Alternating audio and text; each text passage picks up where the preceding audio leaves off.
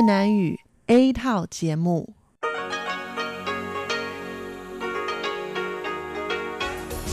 Đây là Đài Phát thanh Quốc tế Đài Loan RTI.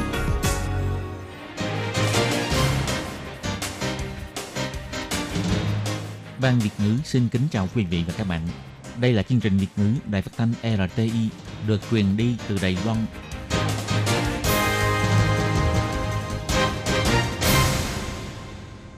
Hello, tôi Kim xin chào các bạn. Hoan nghênh các bạn đã đến với chương trình Việt ngữ ngày hôm nay của chúng tôi. Các bạn thân mến, hôm nay là thứ ba, ngày 28 tháng 7 năm 2020, cũng tức mùng 8 tháng 6 âm lịch năm canh tí. Chương trình Việt ngữ ngày hôm nay của chúng tôi sẽ bao gồm các nội dung chính như sau. Mở đầu là bản tin thời sự trong ngày, tiếp đến là chuyên mục tin vắn lao động nước ngoài, rồi đến chuyên mục tiếng hoa cho mọi ngày, chuyên mục theo dòng thời sự và sau cùng chương trình của chúng tôi sẽ khép lại với chuyên mục điểm hẹn văn hóa. Mở đầu chương trình hôm nay, Tố Kim xin mời các bạn cùng đón nghe bản tin thời sự trong ngày. Và trước hết, mời các bạn cùng theo dõi các mẫu tin tóm lược nhé. Từ đầu tháng 7 cho đến nay đã có 20 ca nhiễm COVID-19 từ nước ngoài và trong đó đến từ Philippines chiếm hơn phân nửa. Lao động Thái Lan về nước nhiễm COVID-19. Thị trưởng Trịnh Văn Sáng cho biết đã lấy mẫu xét nghiệm những người có liên quan đến lao động Thái Lan này.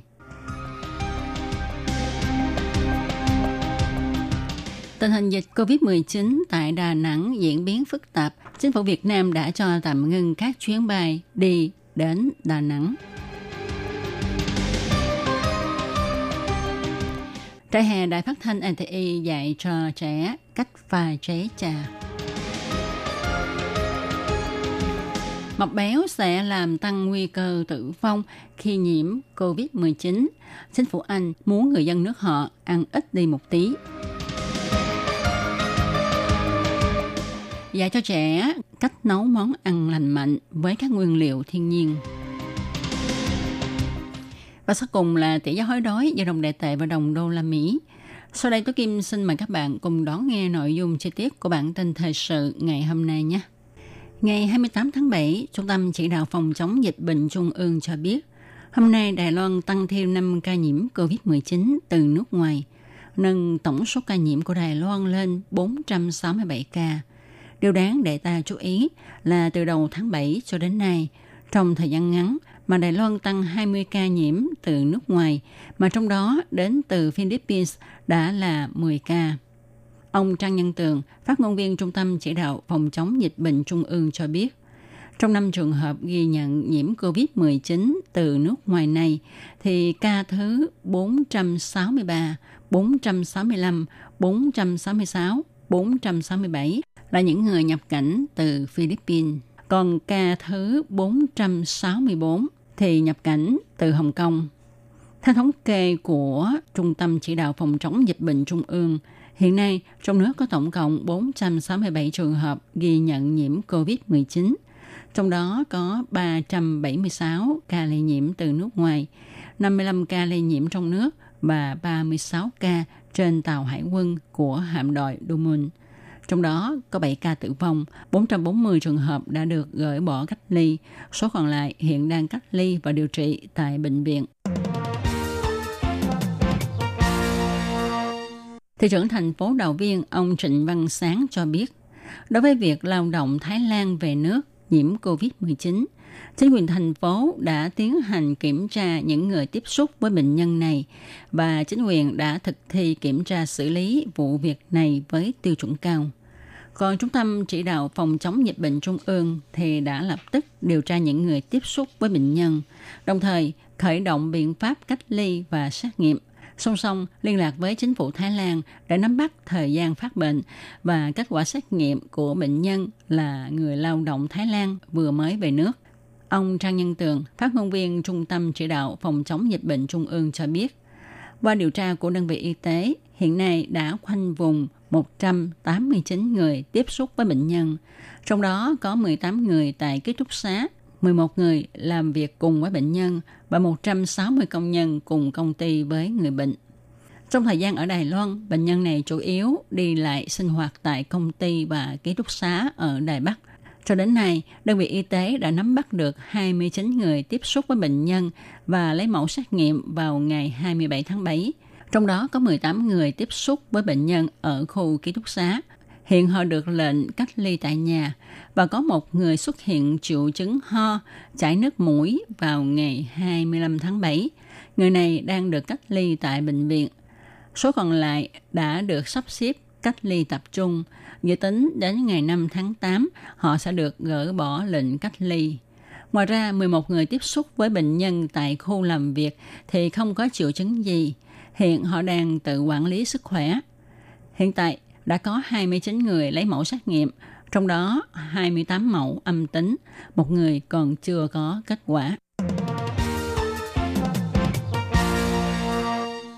Ngày 28 tháng 7, chính phủ Việt Nam cho biết tạm thời dừng khai thác toàn bộ chuyến bay đến đi từ Đà Nẵng 15 ngày vì hiện tại thành phố này phát hiện ít nhất 14 trường hợp nhiễm COVID-19. Ngày 26 tháng 7, Đà Nẵng phát hiện ca nhiễm COVID-19 mới sau 99 ngày cả nước Việt Nam không có ca nhiễm trong cộng đồng và chính phủ Việt Nam đã nhanh chóng phục hồi trạng thái cảnh giác cao với căn bệnh này. Những ca xác định nhiễm bệnh trong những ngày gần đây đều xảy ra tại thành phố Đà Nẵng và các vùng chung quanh thành phố này. Chiều tối ngày 27 tháng 7, Bộ Y tế Việt Nam công bố thêm 11 ca nhiễm COVID-19 mới có liên quan đến ca lây nhiễm trong cộng đồng tại thành phố Đà Nẵng. Theo tin cho biết, chính phủ Việt Nam ngoài việc ngưng toàn bộ các chuyến bay đi đến Đà Nẵng ra, cũng ngưng toàn bộ đường sắt và đường bộ, tức là tàu hỏa, xe khách đi đến Đà Nẵng từ 0 giờ ngày 28 tháng 7. Việt Nam có số nhân khẩu 95 triệu người, là một quốc gia trên toàn cầu chưa có trường hợp tử vong bởi dịch COVID-19 giờ chính phủ Việt Nam đã áp dụng biện pháp phòng chống dịch COVID-19 một cách nghiêm ngặt ngay từ đầu và tích cực triển khai kế hoạch kiểm tra công tác phòng chống bệnh viêm đường hô hấp cấp do chủng mới của virus corona gây ấn tượng sâu đậm trong lòng mọi người.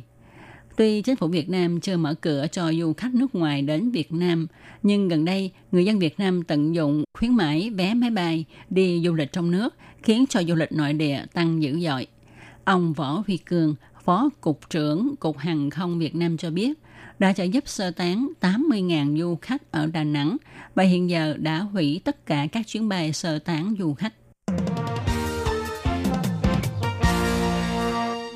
Hôm trước, Viện Văn vật Đài Phát thanh Quốc tế Đài Loan ETI tổ chức trại hè thiếu nhi với chủ đề Trại hè Đài ETI xuyên thời đại, người pha chế trà nhí. Trại hè kết hợp nội dung về văn hóa uống trà cổ điển mang tính lịch sử của người Hoa với các hoạt động của trại hè giúp trẻ em trải nghiệm cách pha chế trà, thưởng thức trà, đồng thời học hỏi kiến thức chuyên môn về cách thực hiện chương trình cũng như là cách làm người dẫn chương trình đài phát thanh. Ban tổ chức cho biết, mục đích tổ chức chạy hè này là hy vọng có thể cung cấp hoạt động mang tính giáo dục và tiêu khiển cho trẻ tham gia, để trẻ có thể nhận biết về Viện Văn vật Đài Phát thanh Quốc tế Đài Loan, về tầm quan trọng của lịch sử phát thanh và các văn vật được cất giữ, khơi dậy sự hứng thú của trẻ đối với phát thanh – từ đó giúp trẻ yêu thích phát thanh và biết đâu về sau trẻ sẽ gia nhập vào đội ngũ phát thanh viên. Đài tổ chức chạy hè này cũng là để tận lực bồi dưỡng nhân tài phát thanh cho Đài Loan. Ngoài các hoạt động tìm hiểu, học hỏi chuyên môn về lĩnh vực phát thanh ra, trại hè năm nay còn mời giáo viên về dạy cho các em cách pha chế trà để các em hiểu rõ hơn về văn hóa uống trà của nước mình và cũng để bồi dưỡng niềm yêu thích trà đạo của trẻ em. Các phụ huynh cho biết, trẻ rất thích tham gia trại hè này. Sau khi kết thúc trại hè, năng lực biểu đạt của trẻ tiến bộ rõ rệt, nhất là sau khi tham gia lớp huấn luyện phát thanh. Các em trở nên dạng dĩ hơn, quan hệ xã hội tốt hơn. Đây là một trại hè rất có ích đối với trẻ. Hiện nay, dịch COVID-19 đang diễn biến phức tạp tại nhiều nước trên thế giới – Ngày 27 tháng 7, Thứ trưởng Bộ Y tế Anh Helen Watley cho biết, người dân nước Anh nên ăn ít một chút để giảm cân vì mập béo sẽ làm tăng nguy cơ tử vong khi nhiễm COVID-19. Thứ trưởng Bộ Y tế Helen Watley cho biết, nếu chỉ số BMI, tức chỉ số khối cơ thể hơn 40, thì nguy cơ tử vong do nhiễm COVID-19 cao gấp đôi người bình thường. Vào tháng 4, Thủ tướng Anh Johnson từng bị nhiễm COVID-19 và được chuyển đến phòng chăm sóc đặc biệt để điều trị. Sau khi bình phục, Thủ tướng Johnson cho rằng bệnh tình của ông diễn biến xấu có liên quan đến thể trọng. Do đó, bắt đầu từ hôm nay, Thủ tướng Johnson thúc đẩy hoạt động đối kháng với mập béo, hy vọng cải thiện được sức khỏe của người dân Anh quốc. Theo thống kê của chính phủ Anh, có khoảng 36% người trưởng thành ở Anh quốc có thể trọng vượt mức tiêu chuẩn. Trong đó có 36% có thể trọng vượt mức tiêu chuẩn nghiêm trọng, 28% thuộc về mập béo. Còn trẻ em từ 10 đến 11 tuổi thì cứ ba trẻ là có một trẻ có số cân nặng vượt mức tiêu chuẩn. Tin cho biết, hôm nay nước Anh công bố kế hoạch đối phó với bơm định giờ mập béo, cấm đài truyền hình và trang web quảng cáo về thực phẩm rác vào lúc 9 giờ tối, kết thúc chương trình khuyến mại thực phẩm rác một tặng một, đồng thời yêu cầu phải ghi rõ nhiệt lượng thực phẩm trên thực đơn.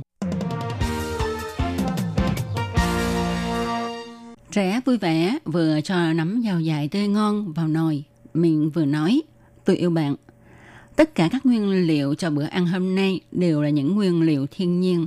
Hy vọng trẻ biết là mỗi một miếng ăn đều là ân huệ của đất mẹ. Trên bàn có các chai nhựa nhiều màu đều là những loại nước chấm được làm bằng nguyên liệu thiên nhiên. Chai màu xanh là rau muống, màu cam là mật ong. Các loại nước chấm này kết hợp với các món chiên thật là đúng điệu. Một anh cho biết không cần nêm nếm quá độ thì ta có thể thưởng thức được hương vị tự nhiên của thực phẩm. Thật ra còn ngon hơn là ta tưởng và nó không có vị đắng. Sáng tạo ra những món ăn lành mạnh này là một nhóm đầu bếp sinh thái muốn làm một việc gì đó để bảo vệ môi trường. Họ hy vọng có thể thông qua ẩm thực để cải thiện ngành nghề và cũng để cho mọi người có thể ăn uống lành mạnh hơn. Đầu bếp Ngô Tú Nguyên nói, nó sẽ mang lại sự lành mạnh cho đất đai, cho nhà nông và cho cả người tiêu thụ. Nguyên là kiến trúc sư chuyên thiết kế các tòa kiến trúc xanh. Chủ Nguyên phát hiện việc thay đổi thói quen ẩm thực mới là cái gốc để bảo vệ môi trường. Do đó, chị toàn tâm dốc sức vào công việc làm đầu bếp sinh thái. Chị hy vọng mọi người có thể cảm nhận được thiên nhiên là kho lương thực quý giá nhất.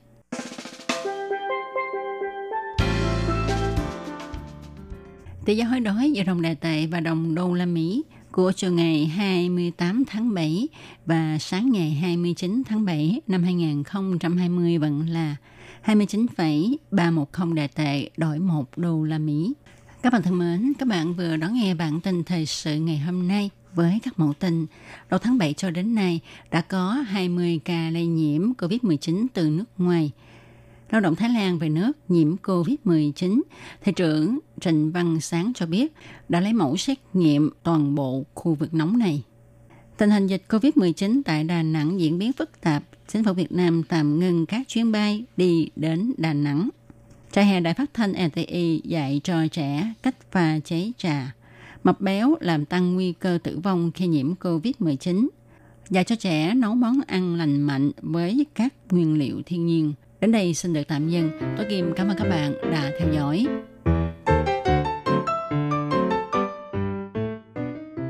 Quý vị và các bạn thính giả thân mến, chương trình phát thanh tiếng Việt của Đài Phát thanh Quốc tế Đài Loan RTI được truyền thanh 3 buổi tại Việt Nam, mỗi buổi phát 1 tiếng đồng hồ.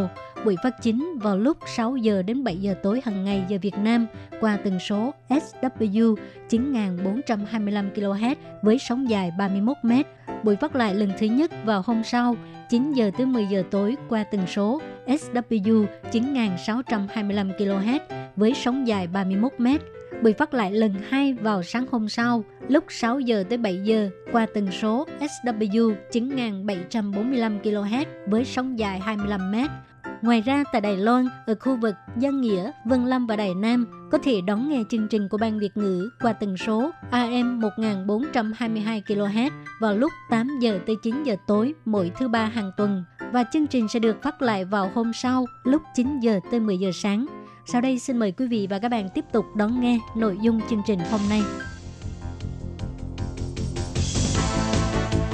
Đây là đài phát thanh quốc tế Đài Loan LTI, truyền thanh từ Đài Loan, Trung Hoa Dân Quốc.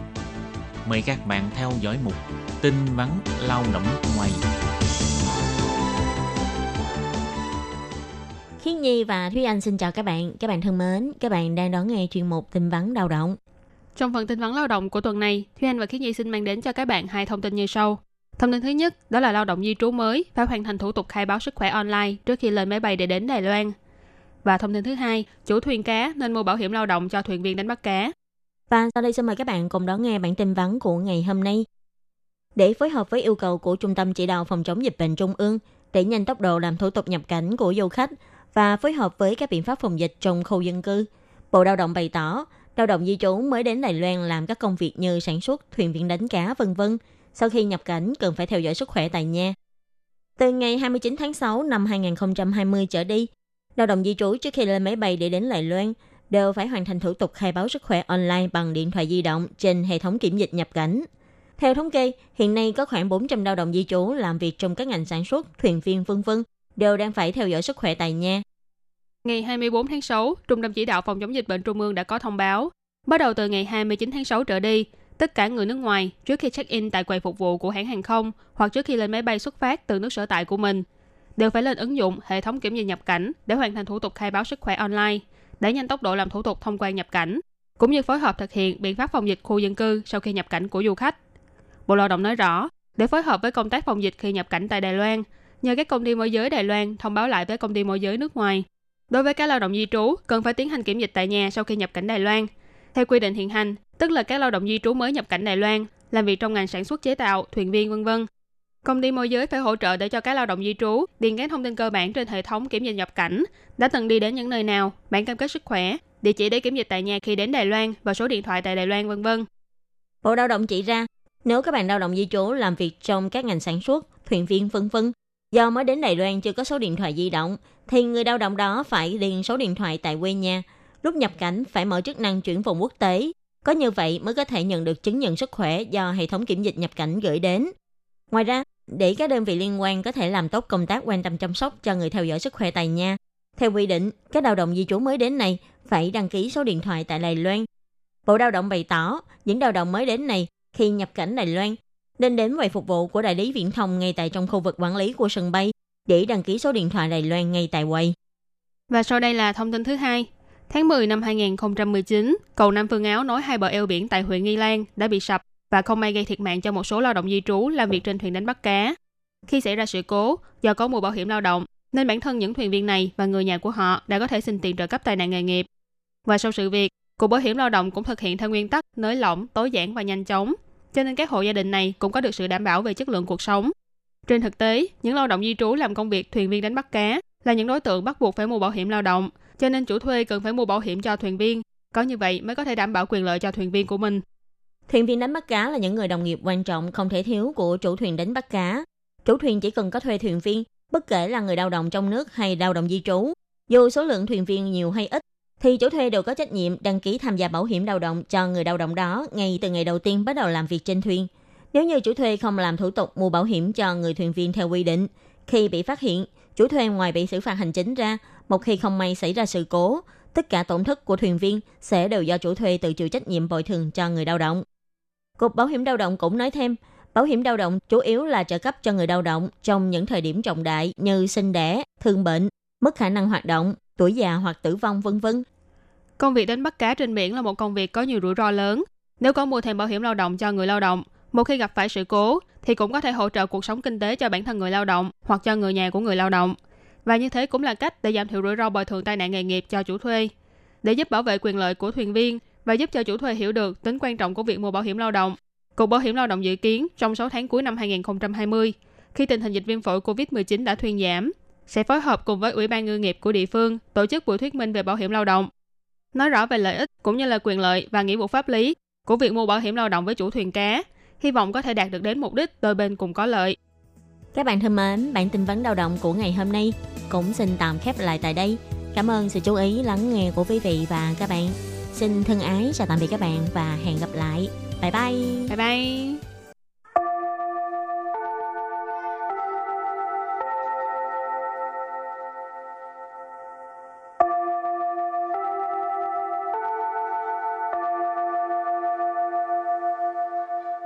Xin mời quý vị và các bạn đến với chuyên mục Tiếng Hoa cho mỗi ngày do Lệ Phương và Thúy Anh cùng thực hiện.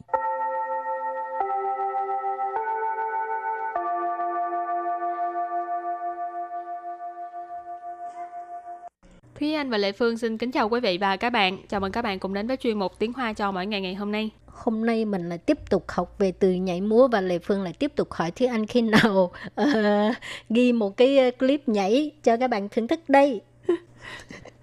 Bố sự xin.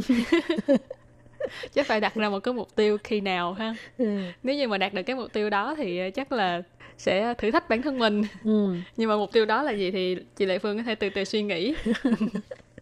Rồi vẫn không có câu trả lời.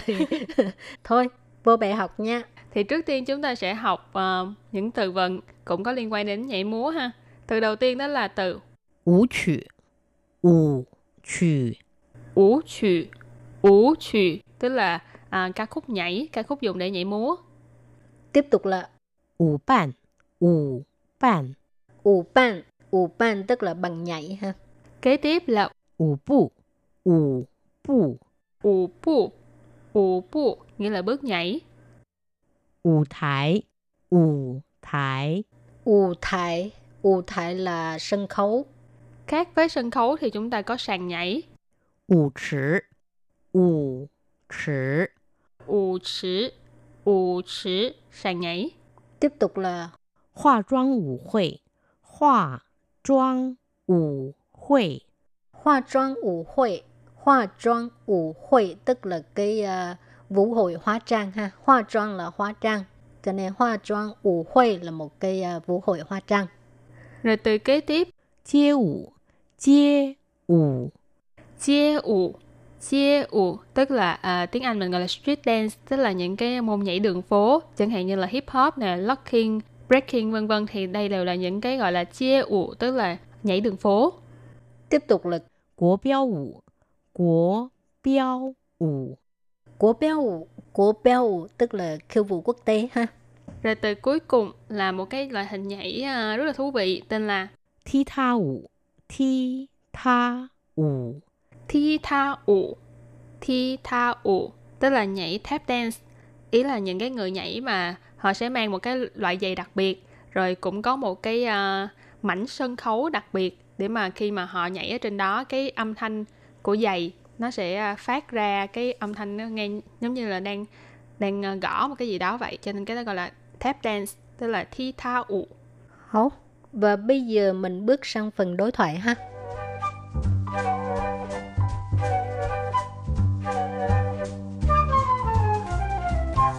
你要参加化妆舞会吗？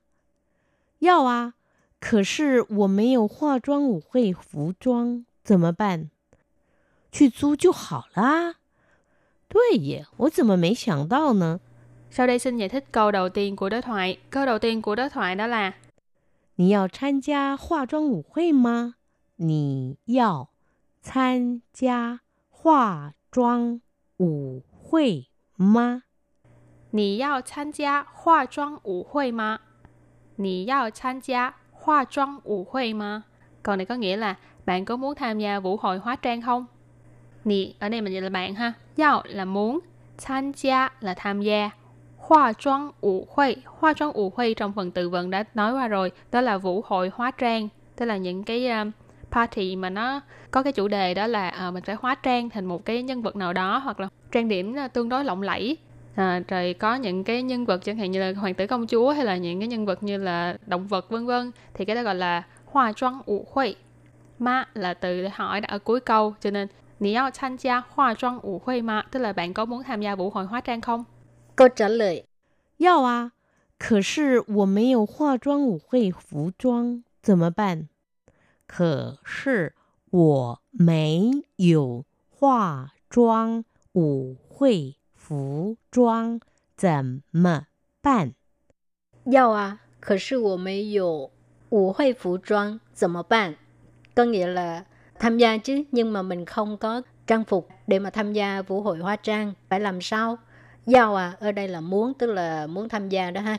Khở sư nhưng mà 我没有舞会服装，服装 là trang phục, mấy dụ là không có ha. 我没有舞会服装 tức là mình không có trang phục uh, vũ hội hóa trang. 怎么办? Phải làm thế nào? Phải làm sao? Rồi câu kế tiếp đó là 去租就好啦，去租 就好了啊，去租就好了啊，去租就好了啊. Câu này có nghĩa là đi thuê là được rồi. Chu là đi, chu là thuê. Thường chúng ta sẽ thấy là uh, chu u hay là chu phẳng tử tức là thuê nhà. Thế ở đây là chu ý là thuê cái uh, trang phục. Cho họ là là được rồi. Hấu, câu cuối cùng. 对耶，我怎么没想到呢？对耶，我怎么 没想到呢？对耶，我怎么没想到呢？对耶 là đúng vậy ha.耶, ngữ khí từ. 我怎么没想到呢? Mình sao không nghĩ tới ta?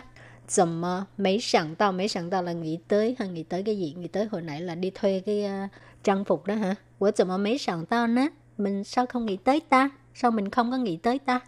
Và bài học của hôm nay thì chúng ta cũng đã học thêm một số từ có nói đến là ủ tạo là nhảy múa ha. Thì cũng có những cái từ rất là thú vị chẳng hạn như uh, cái từ thi tháo ủ là tên của cái loại hình là tap dance. Chứ là các bạn cũng uh, rất là ít gặp. Lệ Phương có coi uh, Cô Phu Trần ừ. nhảy về cái vụ điều này Lệ Phương rất là thích. Ừ. Anh ấy nhảy rất là đẹp. Ừ. Cô Phu Trần thần tượng một thời ha, phải nói là thần tượng không già, không tuổi. Hảo, thì uh, trước khi chấm dứt bài học hôm nay, xin mời các bạn ôn tập lại ha.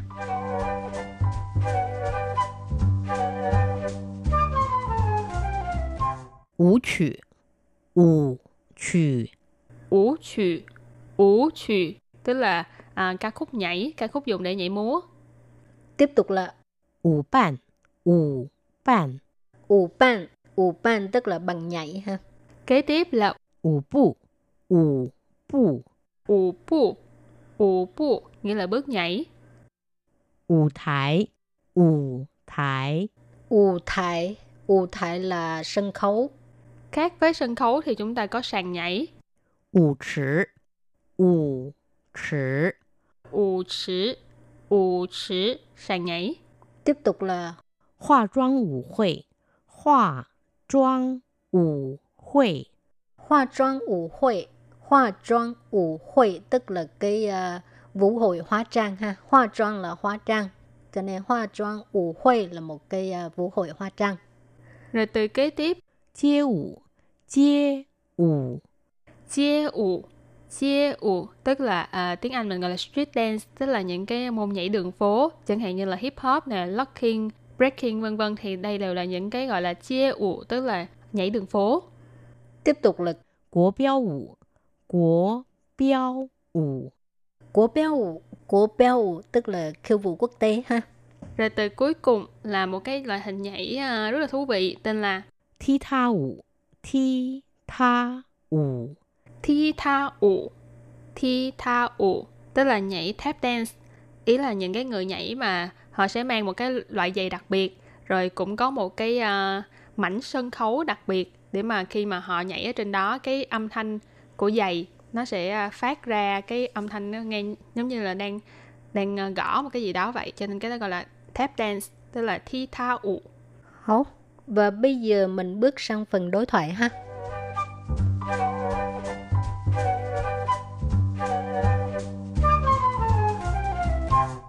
你要参加化妆舞会吗？你要参加化妆舞会吗? Câu này có nghĩa là bạn có muốn tham gia vũ hội hóa trang không? 要啊，可是我没有化妆舞会服装，怎么办？要啊，可是我没有 舞会服装，怎么办? Có nghĩa là tham gia chứ, nhưng mà mình không có trang phục để mà tham gia vũ hội hóa trang, phải làm sao? 去租就好了啊，去租就好了啊. Câu này có nghĩa là đi thuê là được rồi. 对耶，我怎么没想到呢？对耶，我怎么没想到呢? Đúng vậy, sao mình không có nghĩ tới ta?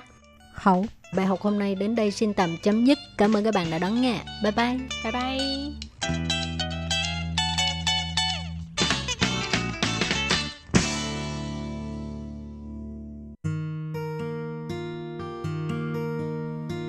无限的爱，向全世界传开。永恒的光。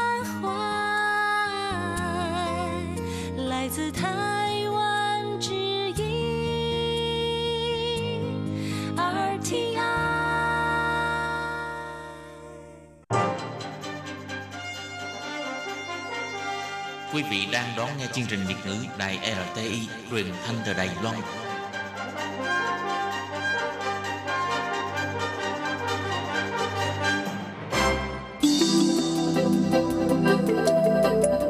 Chào mừng quý vị đến với chuyên mục Theo dòng thời sự do Minh Hà thực hiện. Chuyên mục này sẽ giới thiệu những đề tài thú vị cùng những dòng thời sự và sự kiện nổi bật đang diễn ra tại Đài Loan.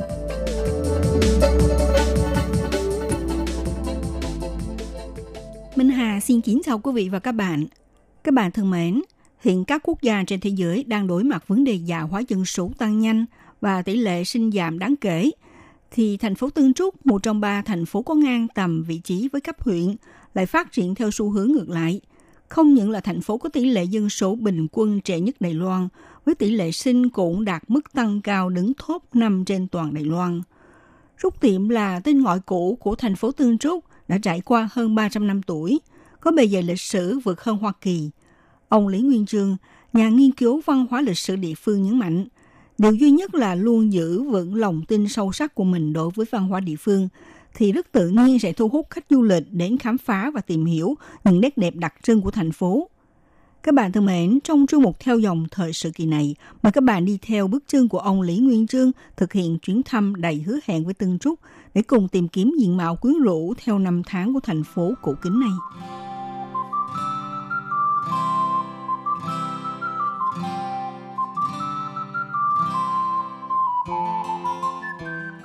Ông Lý Nguyên Trương là chuyên gia nghiên cứu văn hóa lịch sử vượt lên ba lĩnh vực, gồm có tiếng Hoa, triết học và lịch sử.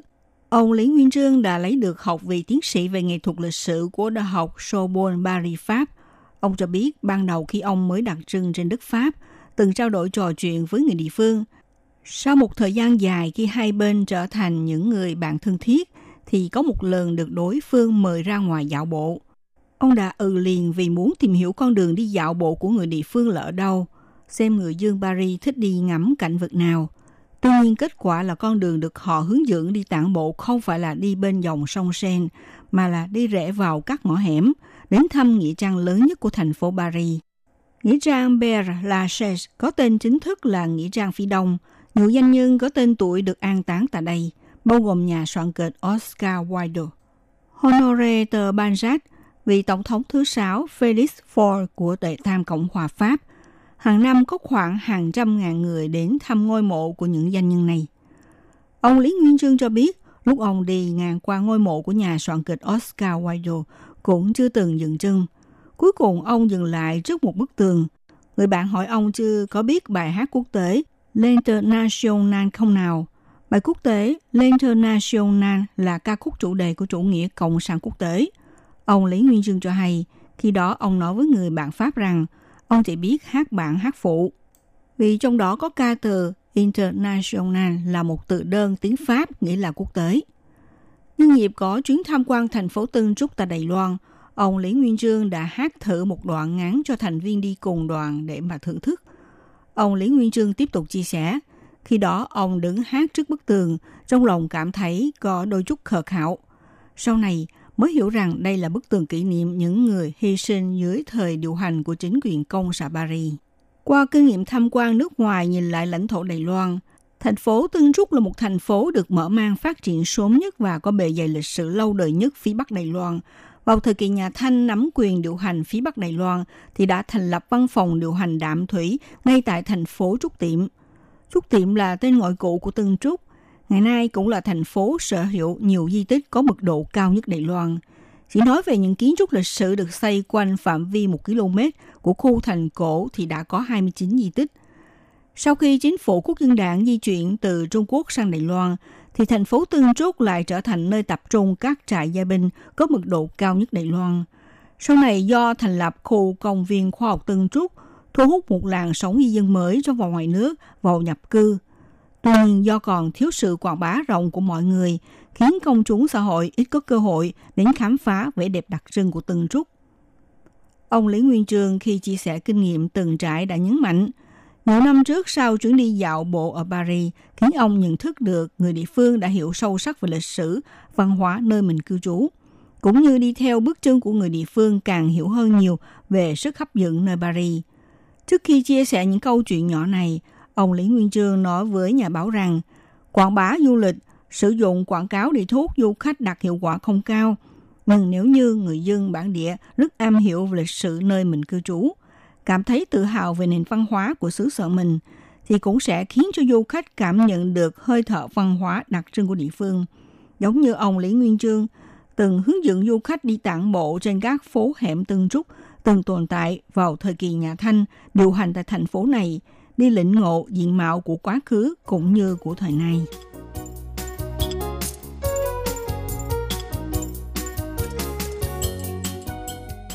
Năm 2018 là năm đánh dấu Tân Trúc đã trải qua 300 năm khai khẩn, nên chính quyền thành phố Tân Trúc tổ chức hội trợ Expo Tân Trúc 300 vừa kể câu chuyện quá khứ về Tân Trúc, vừa hướng về triển vọng tương lai của thành phố. Cổng Nguyên Hy, Diễn Sĩ, Trang Nghiêm, Tao Nhã. Ngôi miếu thành hoàng có lịch sử hơn 200 năm và khu chợ cửa đông, Tôn Mệnh, từng là chợ truyền thống lớn nhất Đài Loan. Tân Trúc sở hữu những vẻ đẹp cổ kính luôn khiến người ta quyến luyến không muốn rời. Và kể từ khi có sự hiện diện của Viện Nghiên cứu Kỹ thuật Công nghiệp và Khu Công nghệ cao, khiến cái tân của Tân Trúc được toàn thế giới biết đến. Thành phố với sự giao thoa giữa cái cũ và cái mới này, rộng rộng đón nhận người di dân từ các nơi tới định cư, cùng góp phần vào sự sáng tạo, ghi chép lịch sử. Tương Trúc với cái mới trong cái cũ, ngay từ năm 1999, cổng thành cửa đông đã được cải tiến để giải tỏa không gian, trả lại quảng trường xưa cho người dân thành phố. Năm 2018, dòng lạch Long Ưng bị bỏ quên lâu nay hóa thân thành con đường vành đai xanh tuyệt đẹp dành cho cư dân thành phố đến thư giãn và thoải mái tản bộ. Tân Trúc tìm cái mới trong cái cũ cũng là viễn cảnh theo sự tưởng tượng của người dân nơi đây. Những con hẻm ngoằn ngoèo của ngôi thành xưa cùng với đại lộ rộng 50 mét của khu công nghệ cao đều là diện mạo của Tân Trúc – Tuy nhiên giữa người di cư và người sống lâu đời tại Tân Trúc là ít khi có sự giao lưu. Những năm gần đây, với sự góp mặt của lớp trẻ, hy vọng người dân Tân Trúc có thể hiểu rõ chính bản thân hơn hay làm tăng thêm sự đa dạng cho Tân Trúc, góp thêm một phần công sức cho không gian cũ nơi này. Cityland Studio do một nhóm sinh viên của trường đại học Thanh Hoa sáng lập năm 2014. Cityland có ý nghĩa là nhìn thấu địa phương, vì họ phát hiện sự hiểu biết của công chúng đối với tương Trúc là những mẫu ký ức tức đoạn. Giá trị văn hóa của tương Trúc cũng không được đánh giá cao. Vì thế, các thành viên trong Cityland nảy ra ý tưởng cho ra mắt địa phương chí để giới thiệu về tương Trúc. Kể từ đó, đặc sản canh thịt viên của tương Trúc không chỉ còn là món ăn, mà còn là ứng phẩm để đọc.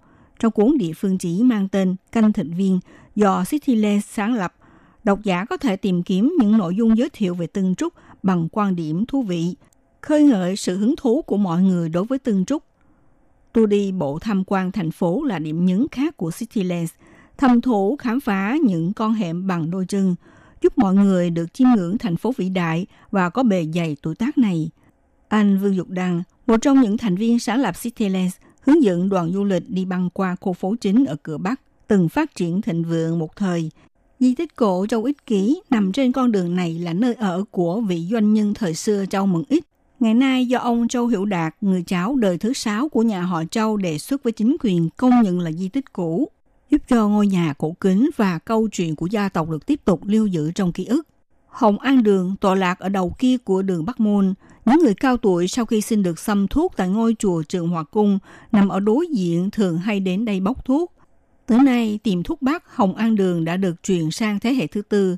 Không gian bên trong vẫn giữ lại những ngăn kéo và tủ đựng thuốc lâu năm – Hóa ra bên trong khuôn viên này lại chính là ngôi nhà theo kiểu kiến trúc cổ tam tiến nhị viện của Mừng Nam rất mộc mạc. Trên cánh cửa vẫn thấy được dòng chữ ô diễn phái. Nhờ vậy mới biết được chủ tiệm thuốc này chính là hậu duệ của vọng tộc họ nhà tả, được nhắc đến trong bài thơ đường ô y hạng. Mỗi một căn nhà cổ tại đây đều sở hữu lịch sử riêng của nó. Tại tương Trúc có vô vàng những câu chuyện.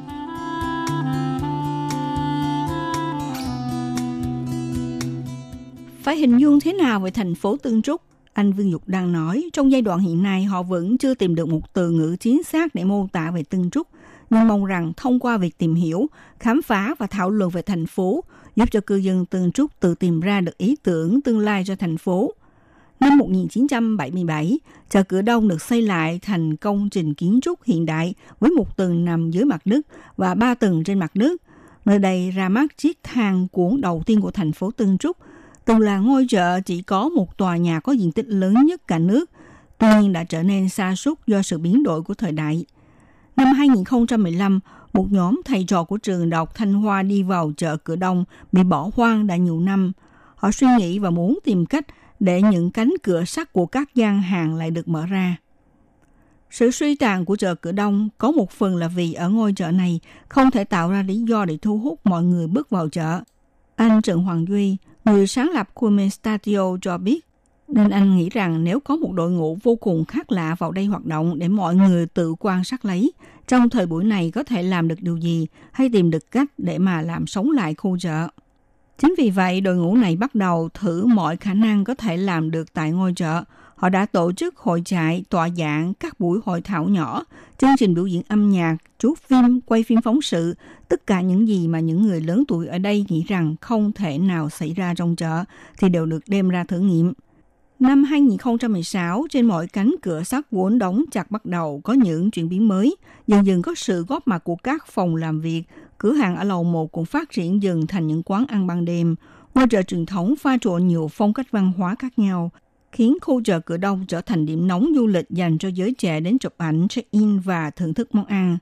Từ năm 2015, sau khi nhóm này vào chợ hoạt động đến nay, trong khu chợ cửa đông có 17 cánh cửa sắt từng đóng chặt đã được mở lại. Trong mỗi một không gian nhỏ có diện tích chỉ khoảng 10 mét vuông, đều ngập tràn cơ hội đổi mới sáng tạo. Nếu du khách tham quan Tân Trúc thì hãy nhớ nên tới thăm quảng trường Cổng Thành Cửa Đông vào dịp ngày nghỉ để được trải nghiệm. Những gia đình nhỏ mang theo xe đẩy trẻ em đang hưởng thụ bữa ăn của buổi picnic ngoài trời. Các em học sinh đang tập nhảy với những điệu nhạc sôi động. Trẻ em chạy nhảy, nô đùa tại quảng trường, tiếng cười nói ý ới. Trong không gian hình bầu dục rất dễ chịu thoải mái này, thời trước có đặt tượng đồng của nhân vật chính trị và tháp đồng hồ của tổ chức Lions Group, có vẻ vừa nghiêm túc lại đậm chất chính trị.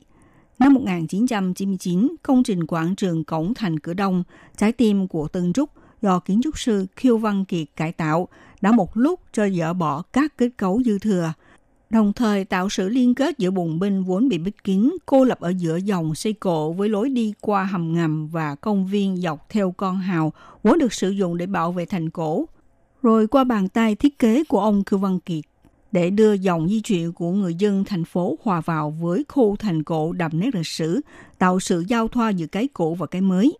Kể từ đó, người dân thành phố có thể đi thẳng vào di tích, trở thành một bộ phận của di tích. Khoảng không gian được đào sâu xuống dưới tạo ra một sân khấu tựa như đấu trường La Mã, biến không gian của di tích trở thành sân khấu. Tại đây, người dân có thể thể hiện vai trò của mình tạo ra lịch sử. Ở đầu bên kia của thành phố, con lạch Long Ân đã đồng hành với Tân Trúc hơn 300 năm. Do có phần thiết kế nhẹ nhàng nhất, nhỏ nhất của nhóm thiết kế Field Office Architectures – đã khiến bóng dáng của con lạch Long Ưng thấp thoáng trong thành phố. So với bản đồ cũ của thời kỳ Nhật Bản đô hộ, dòng trại của con là Long Ưng hầu như không có thay đổi. Đây cũng là nơi đậm nét lịch sử nhất. Do đó, ông Dư Tại Hiệu đã thiết kế khéo léo bằng cách cố gắng tăng thêm cơ hội giao nhau giữa các tuyến đường đi bộ với con lạch, khiến người dân có thể hiểu thêm về con lạch theo nhiều góc độ.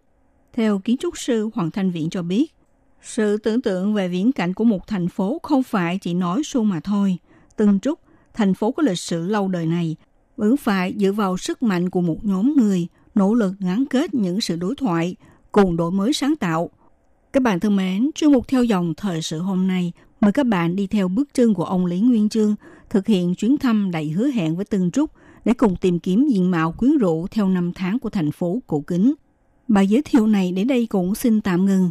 Minh Hà xin kính chào tạm các bạn và hẹn gặp lại các bạn vào buổi phát kỳ sau.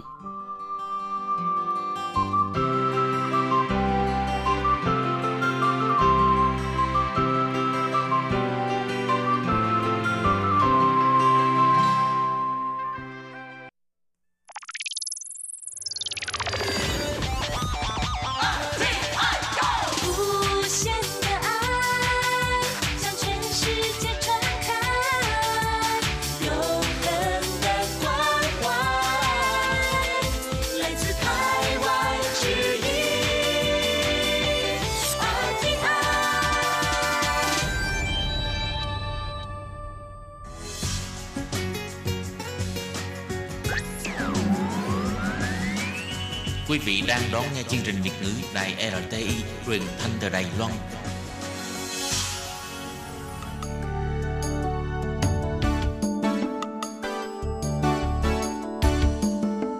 Chào mừng quý vị đến với chương mục Điểm hẹn văn hóa do Khiết Nhi phụ trách.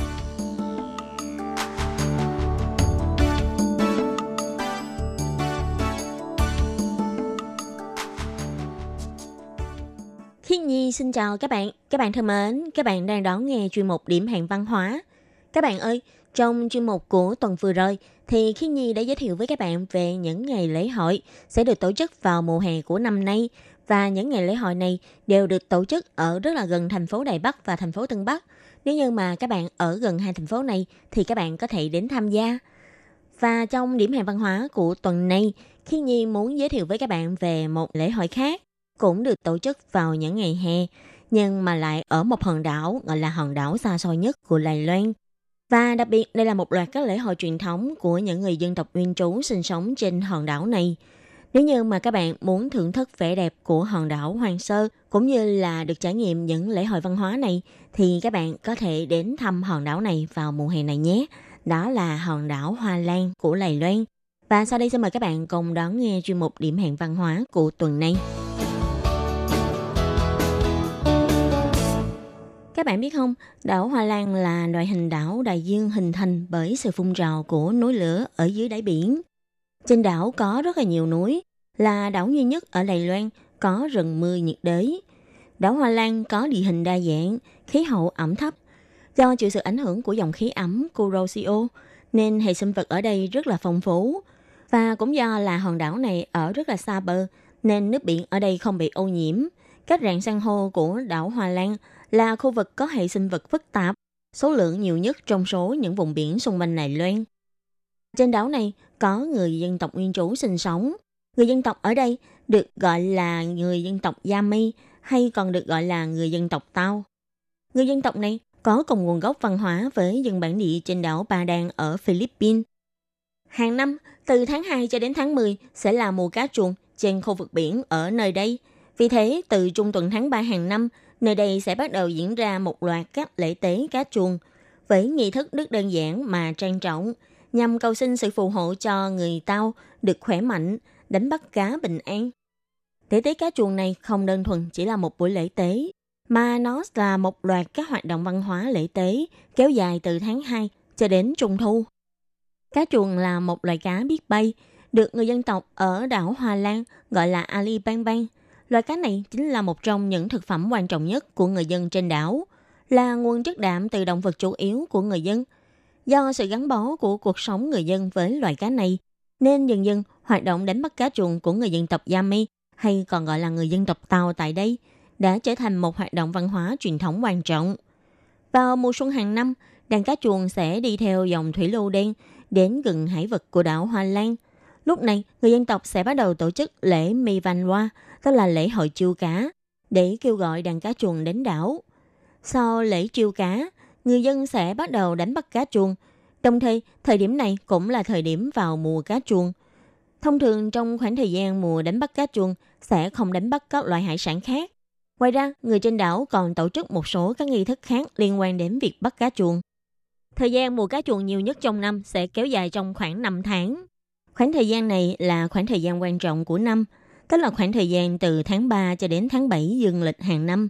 Lúc này, nhóm ngư phủ 10 người trên thuyền sẽ dùng tiệc tại nhà của gia chủ tới lễ và đi đi về về từ bãi biển đến nhà gia chủ ba lần để cử hành lễ. Các lễ tế trong lễ hội cá chuông sẽ được chia làm 3 giai đoạn. Giai đoạn đầu là nghi thức đưa tàu lớn ra biển, sau đó là nghi thức tàu nhỏ, cuối cùng sẽ là nghi lễ kết thúc mùa cá chuông. Những nghi lễ này đều liên quan đến câu chuyện thần thoại, cá chuồng báo mộng.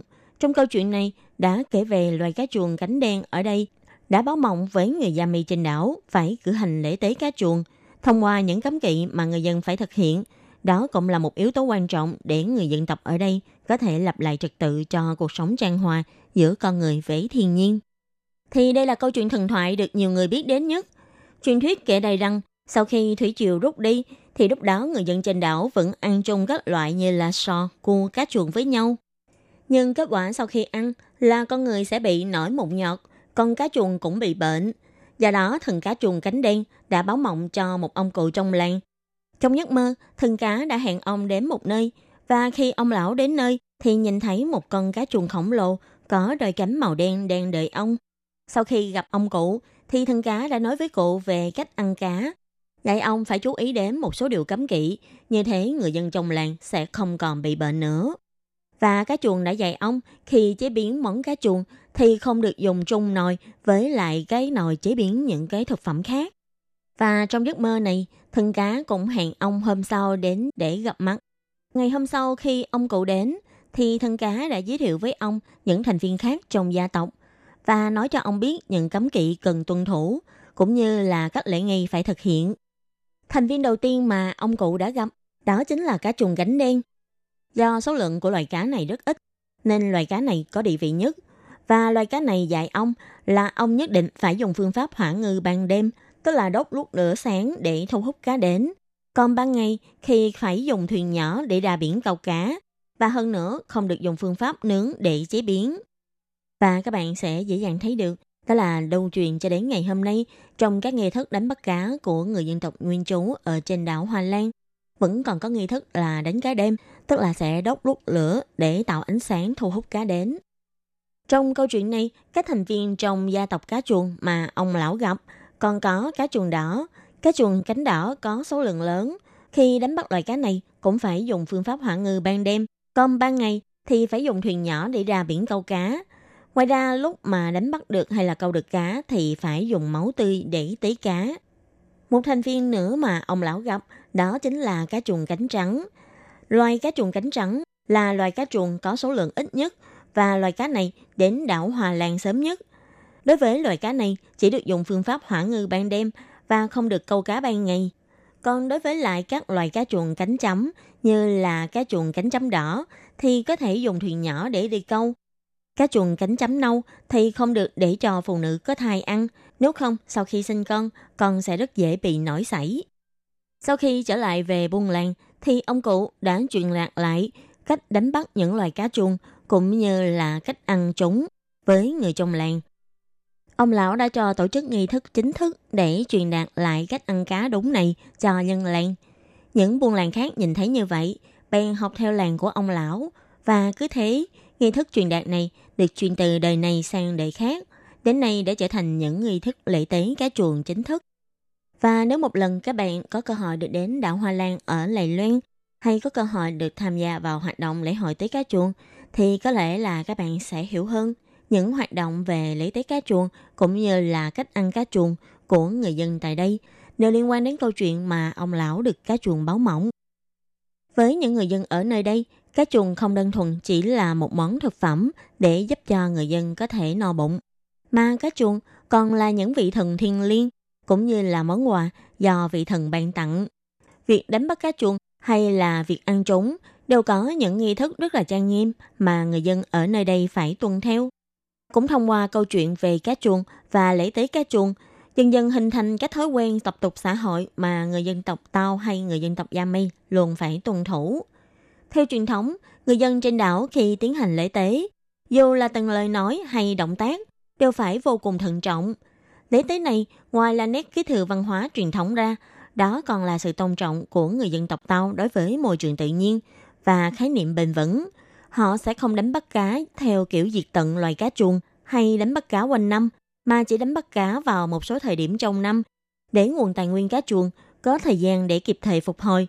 Có như vậy, nguồn cá mới vô tận để làm thức ăn cho mình. Trong thời gian mùa cá chuồn thì người dân trên đảo chỉ ăn cá chuồn chứ không ăn chung với lại các loại hải sản khác. Thực ra nguồn thực phẩm chính của người dân tộc Yami trên đảo Hoa Lan chủ yếu là khoai môn nước. Ngoài ra, người dân trên đảo còn trồng thêm gạo kê. Trên đảo có nguồn hải sản khá là phong phú. Cho nên ngày thường, người dân sẽ ăn các loài cá đánh bắt được, cùng với lại các loài hải sản như là bạch tuộc, tôm, sò, vân vân. Tất cả những loại hải sản này sẽ căn cứ theo chất thịt hay độ lớn nhỏ mà chia thành cá dành cho người già, cho đàn ông hay cho phụ nữ. Khi vào mùa cá chuông, thì người dân trên đảo sau khi đánh bắt cá chuông, cá chuông sẽ trở thành thực phẩm chính của người dân trên đảo. Lúc bấy giờ, người dân trên đảo chỉ ăn cá chuông, chứ không ăn chung với lại các loại hải sản khác. Thì đây là một số điều cần chú ý liên quan đến việc đánh bắt cá chuông cũng như là ăn cá chuông trên đảo Hoa Lan. Nếu như mà các bạn có cơ hội đến đảo Hoa Lan vào dịp mùa cá chuông, thì các bạn nhớ phải nhập gia tùy tục nhé. RTI Vừa rồi chúng ta đã nhắc khá nhiều đến lễ tế cá chuông. Lễ tế cá chuông sẽ gồm lễ chiêu cá chuông, lễ thu trữ cá chuông và lễ kết thúc ăn cá chuông sẽ bắt đầu từ tháng 23 hàng năm cho đến tháng 9 sẽ tiến hành lễ tế chấm dứt mùa cá chuông cũng như là lễ tế cấm ăn cá chuông. Thời gian mùa lễ tế cá chuông thường là mùa xuân hè, là thời gian rất là thích hợp để ra biển. Mà cá chuông bắt được có thể dùng để ăn tươi hoặc dùng để phơi khô thì đều là thức ăn chủ yếu của người dân trên đảo. Nếu các bạn đến đảo Hoa Lan mà thấy nhà nào cũng đang phơi cá chuồng khô thì cũng đừng có ngạc nhiên quá. Đó chính là phong cảnh văn hóa truyền thống của người dân trên đảo. Thời gian để mọi người đến thăm đảo tốt nhất là trước khi bắt đầu lễ trữ cá chuông, Tức là thời gian thích hợp đến đảo Hoa Lan là từ tháng 2 cho đến tháng 10. Trong đó, thời điểm tháng 4 đến tháng 5 là thời điểm đến đảo tốt nhất vì các bạn sẽ được nếm thử vị tươi ngon của cá chuồng – Thời điểm từ tháng 6 cho đến tháng 9 thì đã không còn cá chuồng tươi mới đánh bắt nữa, mà mọi người chuyển sang ăn cá chuồng phơi khô. Và lễ tế đầu tiên được bắt đầu cho mùa lễ tế hàng năm, đó chính là lễ tế trừ cá chuồng. Lễ tế này sẽ được tổ chức từ giữa tháng 2 cho đến tháng 3, với mong muốn là chuông gọi cá chuồng đến, cầu mong được bội thu mùa cá.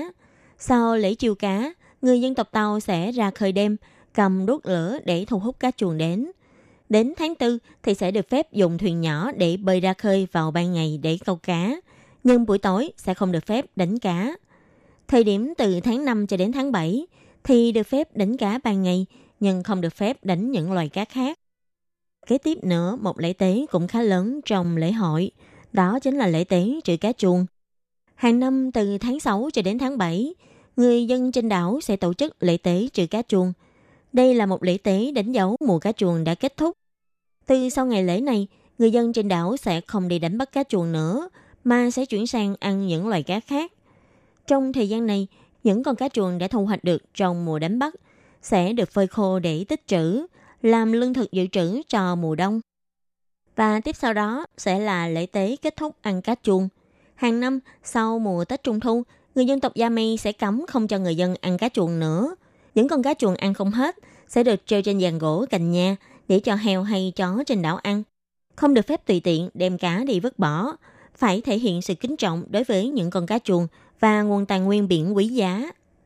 Mùa lễ cá chuồng tại đảo Hoa Lan ở Lài Loan là một loạt nghi thức truyền thống đối với cá chuồng của người dân tộc Yami hay còn gọi là người Tàu. Ngoài ba lễ tế lớn mà Khiết Nhi vừa giới thiệu, trong đó còn bao gồm nhiều lễ tế khác, ví dụ như là lễ lắp tàu cá, lễ đánh bắt tàu cá, lễ tế đánh bắt cá chuồng bằng thuyền lớn, lễ tế giải tán đội thuyền, lễ tế chiêu cá chuồng đánh bắt cá nhân, lễ tế đánh bắt cá chuồng bằng thuyền nhỏ, lễ tế phơi cá chuồng, lễ tế kết thúc ăn cá chuồng vân vân. Trong thời gian tiến hành đánh bắt cá chuồng, vì lo ảnh hưởng đến việc đánh bắt cá, nên trong mùa cá sẽ hoàn toàn cấm các hoạt động trên biển khác trên bãi biển của Bộ Lạc.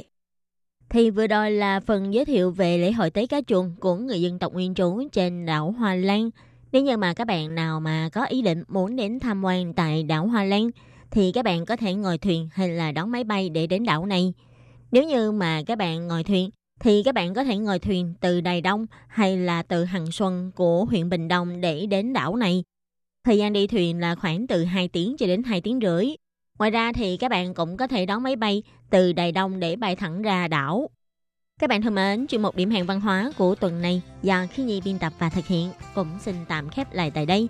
Cảm ơn sự chú ý lắng nghe của quý vị và các bạn. Xin thân ái chào tạm biệt các bạn và